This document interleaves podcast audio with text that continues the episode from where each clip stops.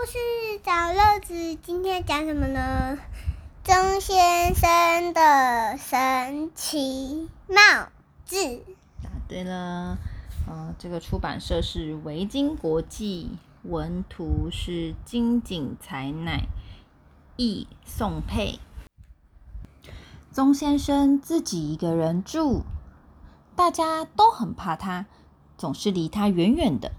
钟先生没有任何朋友，他也不想要朋友。钟先生有一顶十分漂亮的帽子，每当他出门散步，都会戴着这顶帽子。他告诉自己，不受打扰的生活真是太好了。其实，钟先生非常的寂寞。有一天，钟先生正在睡觉，一只啄木鸟突然飞过来。开始在他的帽子上啄洞。啄木鸟边啄边想：“啊，这顶帽子是个理想的窝呢。”钟先生醒来，发现啄木鸟做的好事，吓了一大跳。他不喜欢别人靠近他。不过这件事只是个开始。很快的，啄木鸟把消息传出去。他告诉朋友自己找到理想的新家，还邀他们一起搬来住。于是。啄木鸟在帽子上啄了更多的洞。不，快停止！钟先生大叫。可是钟先生阻止不了他们。神奇的是，越来越多的鸟住进来，帽子也变得越来越高了。他惊讶极了。刚开始，钟先生不知道怎么办才好。为什么帽子会变大？我也不知道诶，可能大家来都一直筑巢吧。哦，你看。一，一个是第一个是一开始戴的扁扁的，第二是很那个，第一是一个洞，第二是四个洞，第三是五个洞。对，刚开始钟先生不知道怎么办才好，但慢慢的他逐渐喜欢鸟叫声，喜欢有它们作伴，他的生活再也不无聊喽。现在钟先生很得意的展示帽子给别人看。不管他走到哪里，都有鸟叫声跟着。其他人觉得，诶，这个点子不错，就开始模仿钟先生。没多久，大家都戴起了高帽子。高帽子，高帽子。这个人没有戴帽子。对。不过，鸟还是喜欢跟钟钟先生在一起。无论别人怎么邀请，都没有用。有时候，他们一起去海边。钟先生眺望大海，鸟就在他头上飞翔。在一个寒冷的秋天早早晨，钟先生醒来，拿着食物去喂鸟，却发现，嗯，他们都飞走了。他觉得好难过。鸟为什么要离开他？他还会再见到他的朋友吗？也许生活又可以安静下来。不会。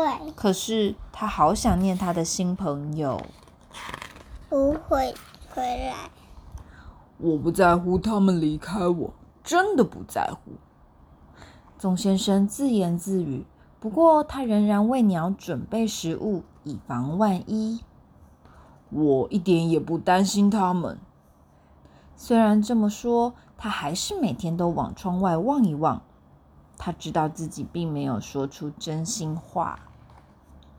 白天越来越短。天气也越来越冷，已经是该冬眠的时候了。但钟先生努力的保持清醒。他想，如果鸟回来了，谁能照顾它们呢？终于，他眼皮撑不住，沉沉入睡了。雪悄悄的落下，万物一片寂静。不过，如果你仔细听，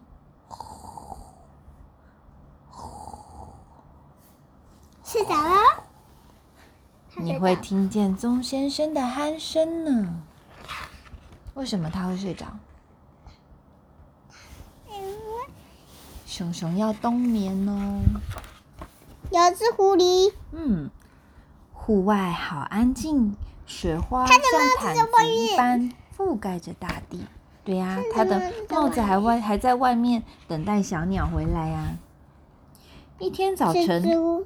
钟先生被一阵敲打声吵醒，咚咚咚咚，咚咚咚咚。他刚梦到一群鸟，仿佛还听得到它们的叫声，咚咚咚咚，咚咚咚咚。哎，敲打声好像是从外面传来的。他赶快打开门一看，你猜他看到什么了呢？鸟。哦，原来是春天来了，而且啄木鸟都回来喽。那他的帽子变成一棵树。对，棕先生冬眠的时候，他的帽子长出了根，生出了枝芽，冒出了新叶，变成了一棵大树。鸟帽子好神奇。对，鸟去温暖的地方过冬，现在又回到老家啦。看到老朋友，棕先生好开心。他终于承认，和朋友在一起比独自一个人好多了。数几个鸟？一个、两个、三个、四个、五个、六个，一百个，超级多的。好，一百超级。讲完喽。先生的神奇帽子结束。好，晚安。